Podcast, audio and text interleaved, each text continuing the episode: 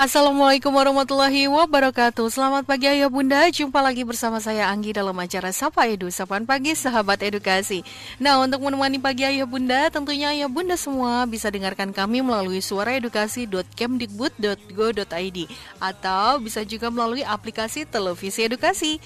Dan ayah bunda juga bisa loh download podcast program acara Suara Edukasi melalui aplikasi Spotify. Baik ayah bunda tetap bersama kami di sini dalam acara Sapa Edu Karena selain yang berikut ini kami akan segera kembali. Masih bersama Safa Edo Ayah Bunda hanya di Suara Edukasi Akrab dan Mencerdaskan. Bagaimana kabar Ayah Bunda pagi ini? Mudah-mudahan Ayah Bunda dan keluarga selalu dalam keadaan sehat walafiat ya. Amin.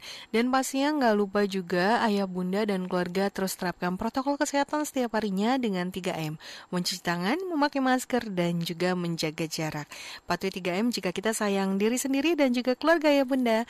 Nah, sambil mengisi waktu Ayah Bunda di pagi ini, ini, yuk sama-sama dengarkan Sapaido ya Bunda dengan tema membangun komunikasi efektif dengan anak.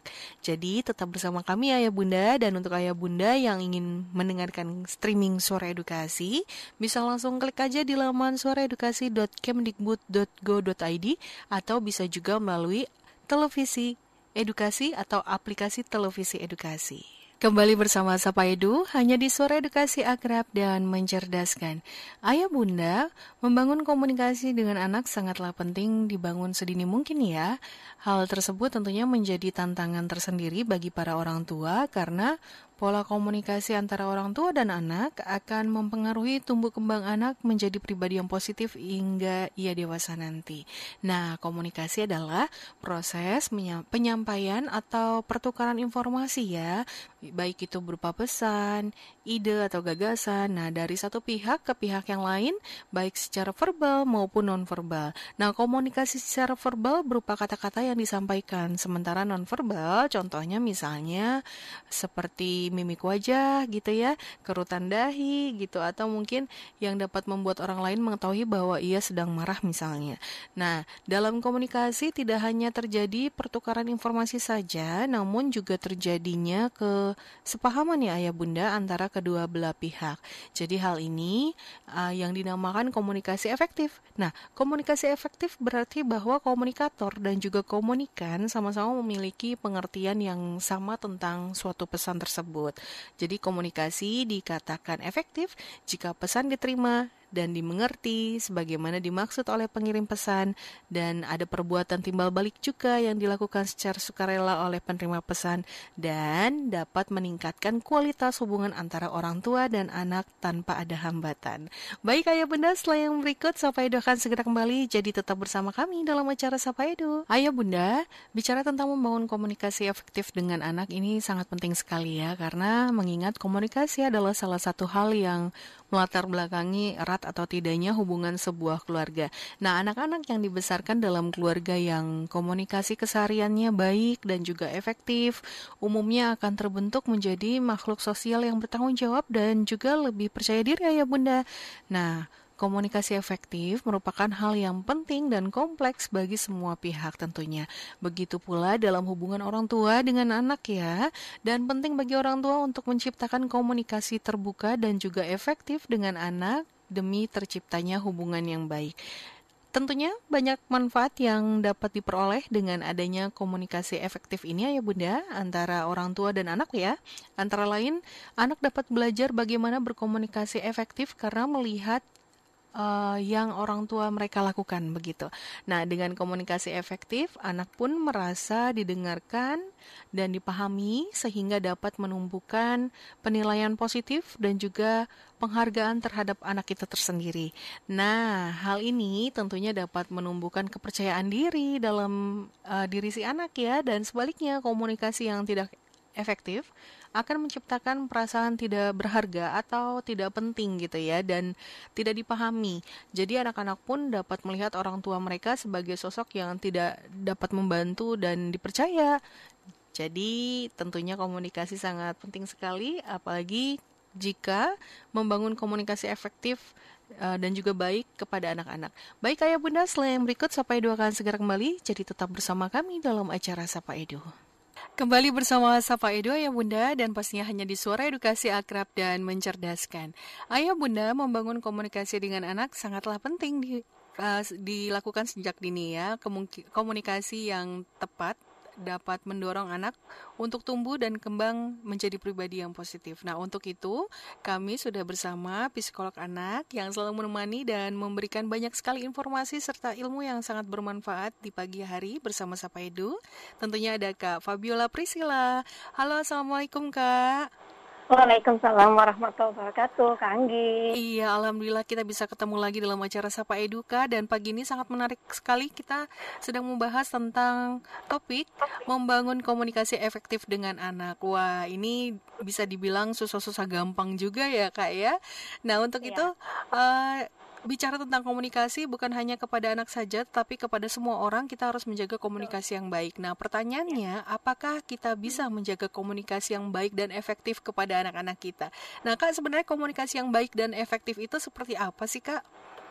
Ya, idealnya adalah uh, komunikasi itu kan terjadi pertukaran informasi ya kan. Mm-hmm. Jadi uh, dibilang efektif ketika uh, apa yang ingin kita sampaikan itu dipahami oleh mm-hmm. kita, termasuk anak-anak kita sendiri seperti yeah. itu. Nah, jadi memang penting untuk memahami apakah uh, terjadi pertukaran informasi dan apakah message kita itu dipahami oleh mereka seperti itu kan mm-hmm.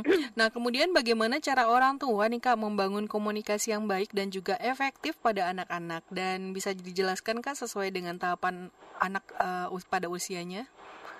Iya ini untuk semua orang tua sebenarnya setiap saat itu adalah proses belajar ya. Mm-hmm. Uh, kita tahu teorinya tapi dalam prakteknya memang terus belajar. Nah yang pertama itu uh, mengingatkan kita juga untuk selalu mendengarkan mereka dulu gitu. Mm-hmm. Jadi kita stop, kita listen dulu, kita dengarkan dulu mereka. Yeah. Kemudian uh, ketika kita bicara juga uh, harus menggunakan bahasa yang sangat sederhana sesuai mm. usia tadi Kanggi. Jadi mm-hmm. untuk usia di bawah lima tahun pastinya kan kita ikut dunia mereka ya. Yeah. Apa sih yang mereka sukai dulu gitu. Betul. Mereka tuh sedang sedang meminati apa mm-hmm. gitu. Kemudian di atas umur tujuh tahun baru kita mulai uh, berdiskusi gitu kan mm-hmm. uh, dan uh, usia remaja pastinya juga kita bisa memasukkan masalah-masalah yang uh, ada di sekitar kita yang uh, berkaitan dengan apa yang ingin kita bicarakan yeah. seperti itu Nah, kemudian juga jangan lupa jeda. Kadang Nah, iya. Suka, uh, uh, suka dulu gitu kan.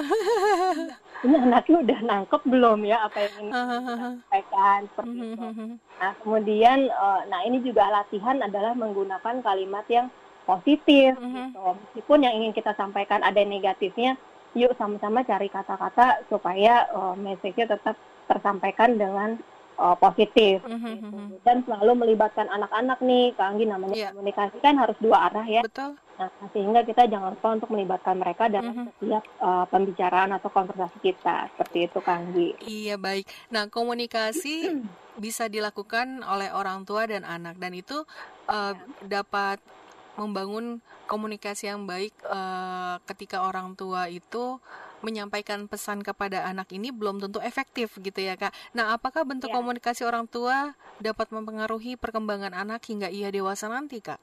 Oh sangat, mm -hmm. karena kan mereka meniru ya. Ya betul. Jadi dalam uh, tadi kan kita sudah bicara di awal bahwa komunikasi adalah pertukaran informasi. Ya. Nah tapi sebenarnya nggak seperti itu. Sebenarnya jauh lebih luas karena mm -hmm. mereka belajar oh gini ya cara komunikasi, oh gini mm -hmm. ya cara menyampaikan pesan, cara mendengarkan gitu mm -hmm. ya. Nah, ini akan terbawa uh, di kehidupan mereka di masa yang akan datang hmm. itu. Jadi bagaimana kita berkomunikasi itu adalah sebenarnya cara kita mengajarkan mereka untuk berkomunikasi ketika mereka sudah dewasa nanti. Betul. Menjaga komunikasi yang baik kepada anak, tadi Kak Fabiola bilang ada apa? Ada manfaat positif dan juga negatifnya begitu. Bisa dijelaskan Kak dampak positif dan negatifnya? Iya, dampak positifnya pastinya anak-anak yang selalu didengarkan, dipahami, uh, akan tumbuh menjadi pribadi yang lebih percaya diri karena yeah. mereka merasa dihargai ya, mm. dan uh, apa lebih mudah untuk menyayangi dirinya sendiri. Mm-hmm. Itu. Nah, dengan anak-anak yang percaya diri pastinya kan mereka akan tumbuh menjadi pribadi yang lebih matang. Mm-hmm. Kemudian mereka jadi uh, ada anak-anak yang ketika berkomunikasi itu apa namanya uh, mudah dipahami dan kita betah gitu ya untuk mm-hmm. mendengarkan Nah, itu adalah produk dari orang tua yang mampu untuk um, apa namanya mengajarkan cara berkomunikasi efektif. Nah, seperti itu. Jadi yeah. uh, itu dampak-dampak positifnya. Kalau mm -hmm. negatifnya sebaliknya. Mm -hmm. Kalau anak-anak yang tidak mampu untuk uh, mengungkapkan apa ya apa menjalin komunikasi efektif, mm -hmm. biasanya kan uh, cenderung sulit gitu untuk mm-hmm. mengungkapkan mm -hmm. apa yang ingin diutarakan uh, atau mm -hmm justru uh, terlalu agresif gitu dalam menunjukkan atau mengekspresikan diri sehingga orang-orang menjadi tidak nyaman untuk mm -hmm. bicara dengan mereka gitu. Jadi itu yang uh, apa namanya pentingnya bagaimana orang tua harus mengajarkan cara berkomunikasi yang efektif. Gitu, Baik. Nah, Kak, ini menarik sekali. Apa yang harus orang tua persiapkan untuk membangun komunikasi yang efektif? Nah, ini biasanya untuk para orang tua di yang masih usia muda gitu maksudnya ya, masih punya anak satu, terus masih balita gitu. Nah, ini bagaimana Kak untuk mempersiapkan komunikasi yang efektif? Ya, yang pertama biasakan uh-huh. untuk melihat mata mereka gitu ketika berbicara. Okay. Jangan sambil masak, uh-huh. gadget gitu ya. itu dulu. Jadi anak-anak ya yeah. uh, kalau klien-klien aku tuh Kanggi ya, uh-huh. itu selalu yang pertama aku ngejar kontak mata okay. gitu karena um, apa mata itu kan jendela hati ya. Kalau uh-huh. kita bicara tapi mata ke mana-mana kan merasa tidak didengarkan, kemudian kita juga nggak tahu apakah message kita tersampaikan atau enggak gitu. Okay, okay. Jadi yang paling mm-hmm. penting adalah uh, mengajarkan bagaimana mereka harus menatap, mm-hmm. uh, bukannya menatap apa artinya nggak sopan ya, mm-hmm. Nah, tetap sopan gitu, artinya tetap yang uh, kita berusaha untuk mempertahankan komunikasi melewat uh, eye contact itu tadi gitu. Betul. Kemudian juga uh, apa ya, artinya kita harus men nah ini juga aku masih belajar mm-hmm. menyelesaikan apa yang kita bicarakan yeah. itu tuh penting banget gitu kadang uh, kita berasumsi bahwa oh, ya ngerti gitu tapi ternyata anak-anak belum tentu memahami kalau kita tidak menyelesaikan setiap kalimat kita sampai ujung gitu mm -hmm. itu masih belajar nah ini yang harus diajarkan untuk anak-anak usia dini mm -hmm. kalau sesuatu uh, singkat sederhana tapi selesai ya sayang gitu jadi mm -hmm. End to end seperti itu ya nah yeah. kemudian juga uh, memahami uh, kapan harus berhenti dan mendengarkan orang lain mm-hmm. gitu ya jadi kan nggak bisa tuh kalau kita bicara dua-duanya ngomong gitu kan betul mm-hmm. oke okay, nah sekarang saatnya uh, mama yang bicara ya kamu mm-hmm. yang mendengarkan gitu jadi itu yang awalnya harus diajarkan kepada anak-anak usia dini. Baik, nah ya Bunda ini menjadi catatan baru untuk kita semua ya. Mungkin uh, di luar sana ayah Bunda masih uh, apa ya? Sebenarnya ini hal yang sehari-hari dilakukan, cuman yang harus digarisbawahi adalah ketika melakukan komunikasi dengan anak jangan lupa tatap matanya ayah Bunda. Ya. ini bukan berarti seperti Kak Fabiola bilang nggak uh, sopan, tapi ini lebih ke bahasa apa dari hati ke hati gitu ya kak ya, ya biasanya ya. kan orang tua lebih pekat terhadap uh, anak-anaknya begitu. Betul. Nah kak ini uh, bicara tentang yang namanya contoh komunikasi yang baik. Banyak orang tua yang mengatakan komunikasi aku baik kok sama anakku gitu ya. Nah, tapi ternyata nggak efektif begitu. Nah, bisa disebutkan ke contoh komunikasi efektif dalam kehidupan sehari-hari misalnya? Iya, jadi kita mengenal ada tiga gaya komunikasi. Mm -hmm. Yang pertama adalah agresif. Mm -hmm. uh, sayangnya pola komunikasi ini sering diturunkan dari generasi ke generasi, sehingga mm -hmm. menurut kita ini generasi uh, ini komunikasi oke okay kok. Dulu mama papa atau orang tua saya juga mengajarkannya seperti ini. So yeah. saya juga bisa mengajarkan uh, pola komunikasi ini ke anak saya. Mm -hmm. Dan sering kali itu tidak sadar. Nah agresif misalnya seperti ini. Mm -hmm. uh, apa kamu kok dapat nilainya cuma tujuh sih mm-hmm. itu adik kamu delapan misalnya atau iya. sembilan yeah. gitu ya udah nggak usah ini deh nggak usah minta apa apa lagi misalnya gitu ya mm-hmm. itu agresif sehingga itu menyakiti anak kan dan yeah. belum tentu anak melakukannya juga gitu karena kesel gitu ya oke okay. mm-hmm. atau yang pasif pasif itu uh, sindir jadi gini enak ya itu teman kamu si Nila gitu mm-hmm. ya uh, banyak prestasinya gitu itu menyindir. Nah, itu pun menyakiti gitu kan. Membandingkan uh, si anak gitu ya kepada orang lain atau temennya.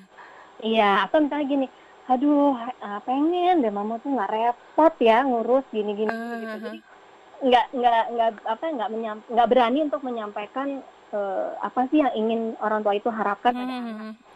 Hmm. Uh, dampaknya adalah anak merasa sakit hati iya. dan bisa juga anak yang nggak peka nggak nangkep gitu mm, cuek cuek gitu ya. Mm-hmm. Nah ini pola-pola ini adalah pola yang diturunkan. Yeah. Yang yang sebaiknya seperti apa? Yang asertif. Nah jadi orang tua ingin apa yang diharapkan untuk uh, anak ini kerjakan seperti itu mm-hmm. disampaikan secara singkat gitu. Misalnya mm-hmm. gini, uh, uh, nak kalau kamu selesai mengajarkan tugas ini, kamu mm-hmm. akan mendapatkan ilmu lebih banyak gitu tugas kamu selesai lebih cepat dan kita bisa punya waktu lebih banyak untuk bermain. Nah, iya. kan enak ya kita oh oke okay. jadi aku diharapkan untuk menyelesaikan tugas cepat supaya aku bisa main seperti mm -hmm. itu. Sesimpel itu. Nah, ini pun sebenarnya nggak nggak easy untuk kita kita sampaikan tapi mm -hmm. sangat sulit untuk diterapkan Kang Anggi. Makanya yeah. harus belajar terus. Aku pun juga masih terus belajar gitu supaya okay. bisa uh, menerapkan pola komunikasi yang asertif tadi seperti itu. Iya baik. Nah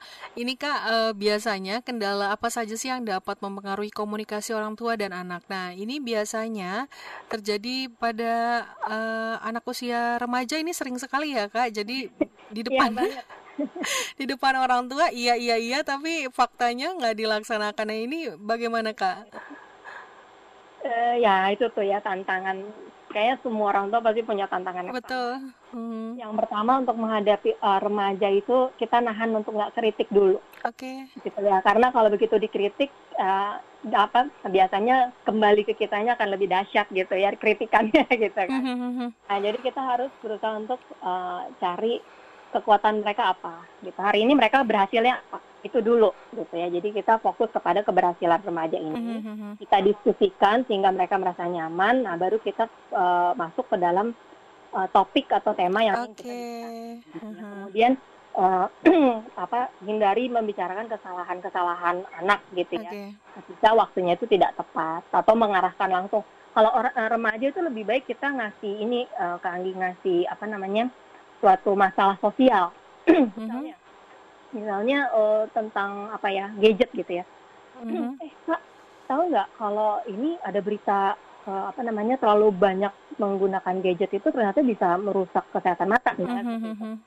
nah oh ya di mana mas? Oh coba deh kita buka bareng gitu. Nah itu jauh lebih apa namanya lebih tepat dibandingkan uh, uh, udah sekarang berhenti ya misalnya atau gimana. Nah itu pasti akan ada konflik. Mm-hmm. gitu sih Nah, yang terakhir adalah uh, remaja itu kan pencarian jati diri. Betul. Sehingga komunikasi menjadi tidak efektif ketika mm. nah, mereka merasa diri mereka tuh salah, uh, men, apa namanya uh, rendah diri mm -hmm. dan lain sebagainya. Nah, itu tidak akan uh, tidak akan efektif komunikasinya. Sehingga kita harus selalu mengutamakan bagaimana mereka tetap bisa punya konsep diri yang positif dalam ketika kita berkomunikasi. Jadi memang benar-benar PR untuk para orang tua, terutama untuk anak-anak usia remaja. Jadi kalau misalnya mau ya. menyampaikan sesuatu, walaupun si anak misalnya salah, kita harus mencari uh, komunikasi yang baik supaya si anak nggak tersinggung begitu ya kak ya. Nanti malah baliknya yeah. feedbacknya nggak bagus gitu ya. Baik. Ya, karena zaman zaman sekarang tuh zaman insight kan. Betul Jadi betul. remaja itu lebih baik mendapatkan insight dibandingkan orang tuanya yang langsung mm-hmm. directly bilang gitu ya apa salahnya seperti mm-hmm. itu. jadi untuk memulai berkomunikasi pada anak memang kadang bisa dibilang nggak mudah ya kak ya. Dan ya. artinya topik komunikasi orang tua ini juga harus diperhatikan gitu ya kak betul ya kak ya betul betul nah kemudian topik komunikasi seperti apa sih kak yang paling sering disukai anak-anak usia dini dan juga remaja kak Oke, okay, kalau usia dini itu lebih banyak fable ya. Jadi mm-hmm. kisah tentang hewan gitu ya. Mm-hmm. Namanya dongeng-dongeng. Mm-hmm. Jadi, apa pun yang ingin, ingin kita ajarkan misalnya tentang kejujuran, mm-hmm. disiplin, keberanian gitu ya.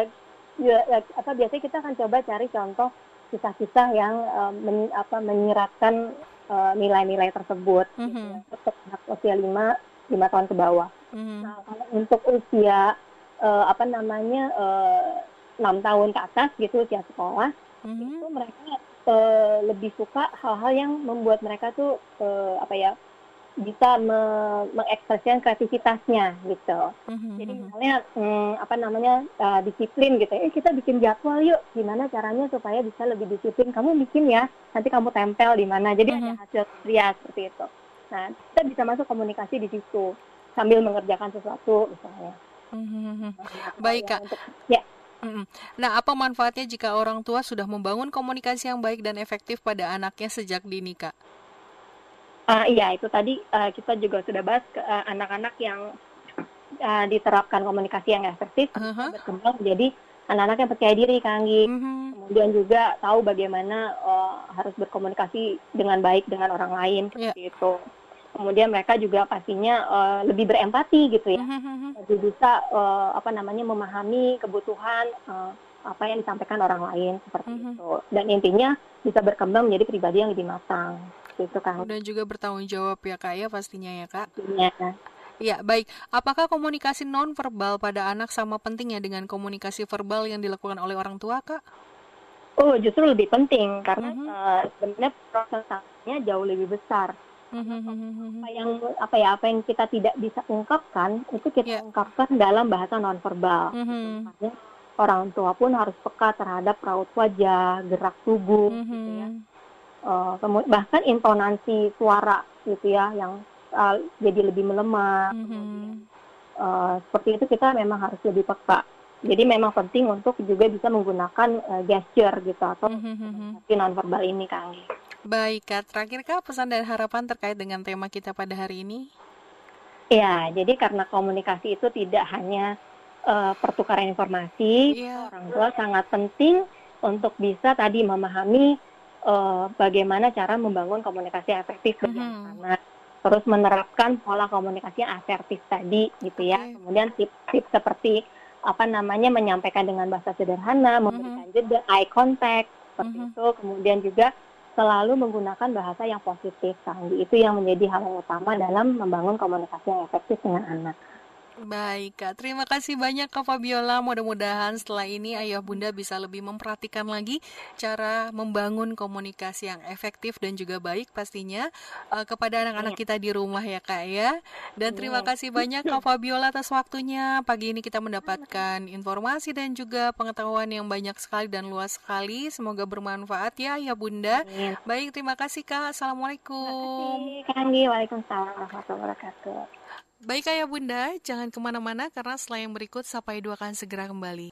Kembali bersama Sapa Edu dan pastinya hanya di suara edukasi akrab dan mencerdaskan.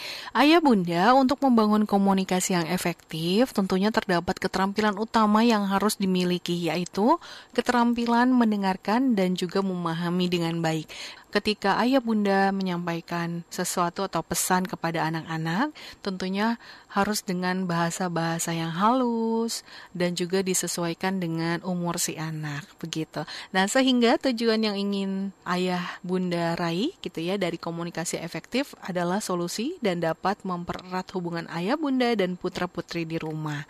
Jadi ini sangat penting sekali ayah bunda karena kan setiap usia itu uh, berbeda-beda ya cara komunikasinya. Jadi kita juga harus perhatikan dan sudah dijelaskan juga oleh Kak Fabiola kalau untuk menyampaikan pesan juga harus diperhatikan uh, topiknya begitu ya. Jadi ketika misalnya ayah bunda ingin minta tolong kepada si anak, mungkin ayah bunda bisa awali dengan kata lagi sibuk apa gitu ya karena kan sekarang mengingat anak-anak juga sedang melakukan pembelajaran jarak jauh. Siapa tahu si anak mempunyai tugas yang begitu banyak gitu ya. Dan mungkin kalau ketika ayah bunda ingin minta tolong kepada si anak waktunya nggak tepat gitu. Jadi harus ditanyakan dulu kira-kira lagi sibuk apa kalau misalnya si anak mungkin tugasnya lagi banyak sebaiknya ditunda dulu gitu ya nanti di lain kesempatan ayah bunda bisa coba lagi. Baik ayah bunda, setelah yang berikut Sapa Edu akan segera kembali, jadi tetap bersama kami dalam acara Sapa Edu. Ayah bunda, ada beberapa hal yang dapat dilakukan demi tercapainya komunikasi yang baik dan juga efektif kepada anak. Jadi yang pertama adalah orang tua diharapkan menjadi role model bagi anak dalam hal mendengarkan ketika anak sedang berbicara. Dan dengan mendengarkan uh, juga dapat membuat anak merasa penting gitu ya. Selain itu, orang tua dapat melibatkan empati ketika sedang berbicara dengan anak. Nah, kemudian sebaiknya tidak membuat asumsi pribadi jika ada yang tidak jelas atau tidak yakin sebaiknya dikonfirmasi atau ditanyakan kembali kepada anak-anak kita ya Bunda. Takutnya salah paham gitu ya. Nah, tidak langsung memotong dan juga menjas anak ini yang terpenting jadi dengarkan dulu sampai dia selesai bercerita baru nanti ayah bunda bisa berkomentar agar anak merasa uh, penting begitu ya jadi uh, oh ayah bunda aku dengerin aku cerita dengerin aku curhat jadi next kalau ada apa-apa pasti dia mau cerita sama ayah bunda.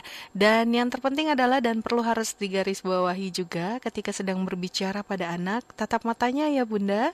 Hal ini agar anak merasa ia diperhatikan dan didengarkan ketika berbicara. Nah, pahami juga situasi dan keadaannya seperti yang sudah dijelaskan tadi. Jadi sebaiknya ditanyakan dulu hari ini sedang apa gitu ya. Suasana hatinya lagi baik. Enggak kira-kira nih anak kita untuk dapat uh, mengetahui waktu yang tepat untuk berbicara dari hati ke hati tentunya ayah bunda harus melihat dulu kira-kira si anak hari ini sedang sibuk atau enggak dengan pelajarannya.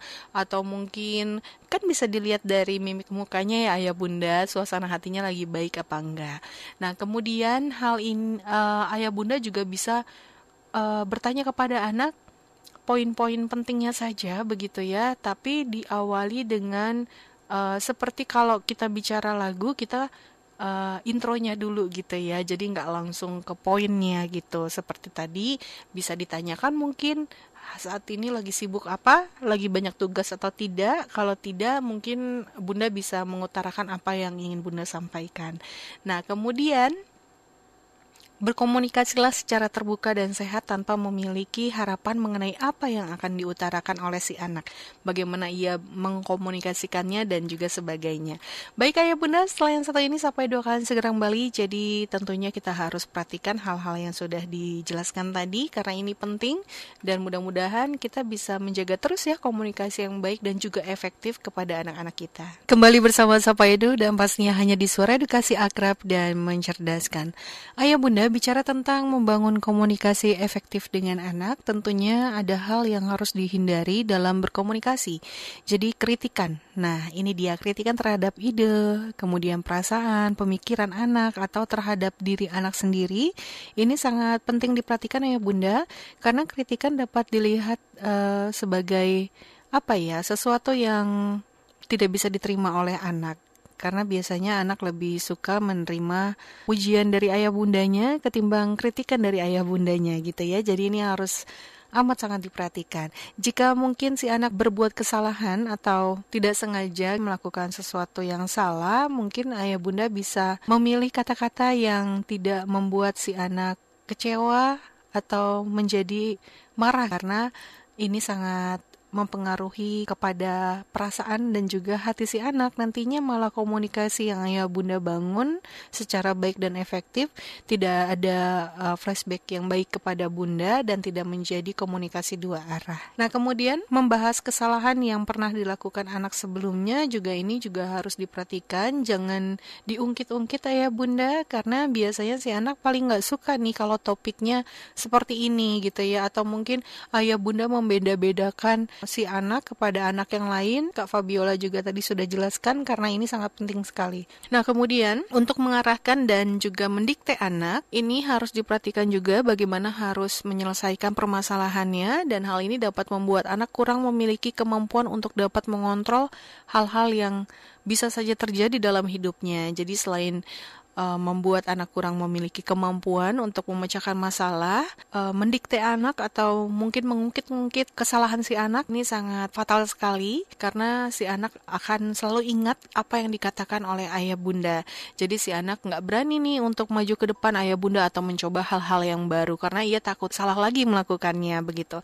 Nah kemudian melakukan hal-hal yang membuat anak merasa rendah diri atau bersalah, misalnya seperti menjas anak atau menyalahkan si anak. Hal ini tentunya dapat dapat membuat anak-anak merasa tidak dihargai, dicintai, dan juga berpengaruh terhadap uh, kemandirian dan juga kepercayaan diri si anak hingga ia dewasa nanti. Baik ayah bunda nanti kita bahas kembali Setelah yang berikut ini Sapa Edu akan segera kembali jadi tetap bersama kami. Kembali bersama Sapa Edu ya Bunda dan pastinya hanya di suara edukasi akrab dan mencerdaskan. Komunikasi pada dasarnya merupakan kegiatan penyampaian pesan Kemudian proses tersebut melibatkan dua pihak yang berkomunikasi yang masing-masing bertujuan membangun suatu makna agar keduanya memahami atas apa yang sedang dikomunikasikan. Dan komunikasi dapat diartikan sebagai suatu proses pembentukan, penyampaian, penerimaan dan juga pengolahan pesan yang terjadi di dalam diri seseorang dan atau di antara dua atau lebih dengan tujuan tertentu. Nah, komunikasi yang efektif adalah adanya saling memahami apa yang dimaksud oleh si pemberi pesan dan yang uh, menerima pesan tentunya dapat menerima dengan baik. Pada dasarnya, apa yang dikomunikasikan dalam bentuk lisan harus tersampaikan pesannya secara akurat ya. Maka penting ayah bunda untuk membangun komunikasi yang baik dan juga efektif pada anak-anak kita sejak dini. Ayo Bunda, sampai di sini dulu ya perjumpaan kita dalam acara Sapa Edu dan semoga apa yang sama-sama kita bahas hari ini dapat bermanfaat untuk kita semua. Akhir kata, saya ucapkan terima kasih atas perhatiannya dan mohon maaf jika ada salah-salah kata. Wassalamualaikum warahmatullahi wabarakatuh.